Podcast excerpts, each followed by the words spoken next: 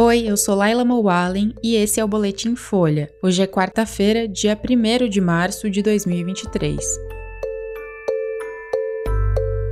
Governo anuncia valores dos tributos para gasolina e etanol. Conselho Nacional de Justiça afasta juiz Marcelo Bretas. E ministro Alexandre de Moraes manda soltar 137 acusados de incitar atos golpistas.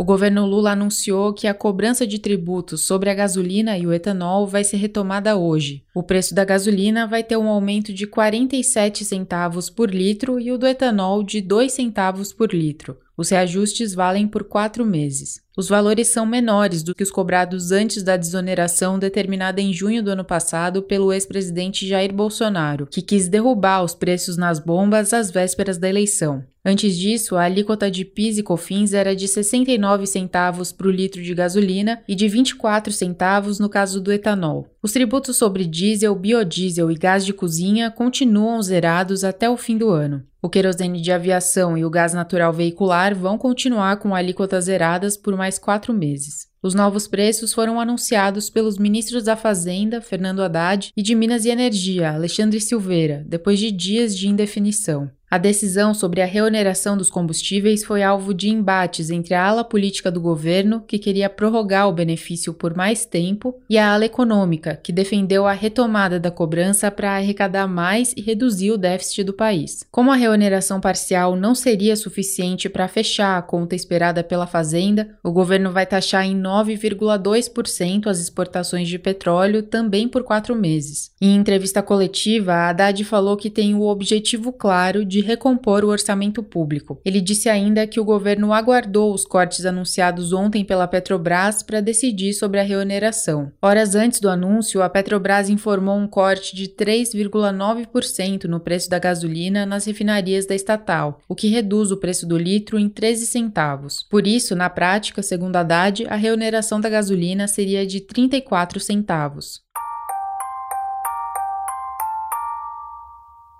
O Conselho Nacional de Justiça afastou do cargo o juiz Marcelo Bretas, responsável pela Operação Lava Jato na Justiça Federal do Rio de Janeiro. Numa sessão sigilosa ontem, os conselheiros foram unânimes na decisão de abrir um processo disciplinar contra o juiz. Na sequência, por 12 votos a 3, determinaram o afastamento dele até o fim das investigações. O CNJ analisou três reclamações feitas contra a conduta de Bretas como juiz criminal, sem se deter sobre os casos que ele julgou. Duas delas tinham origem em delações premiadas de advogados que relataram supostas negociações irregulares do juiz na condução dos processos. A terceira era uma queixa do prefeito Eduardo Paes de suposta atuação política de Bretas na eleição de 2018 em favor do ex-governador Wilson Witzel. A decisão afasta Bretas da condução da sétima vara federal criminal, onde ainda estão alguns processos da Lava Jato do Rio. Eles vão ser conduzidos pela juíza substituta Caroline Vieira até a investigação terminar e o destino de Bretas ser decidido. O magistrado tem a atuação questionada em tribunais superiores desde 2021 e o Supremo Tribunal Federal já tirou ações da mão dele. Bretas não tinha se pronunciado até a conclusão desse boletim.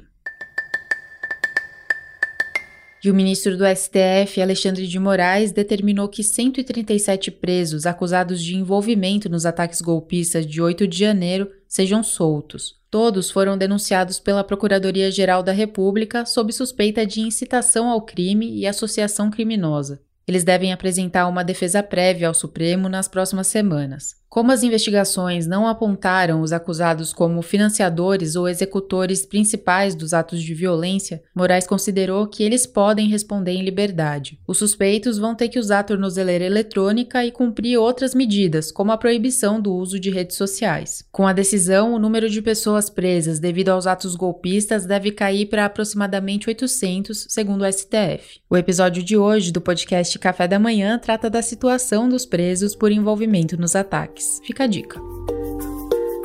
Esse foi o Boletim Folha, que é publicado de segunda a sexta, duas vezes por dia, de manhã cedinho e no final da tarde. A produção é de Daniel Castro e Gustavo Simon. Essas e outras notícias você encontra em folha.com. Até mais!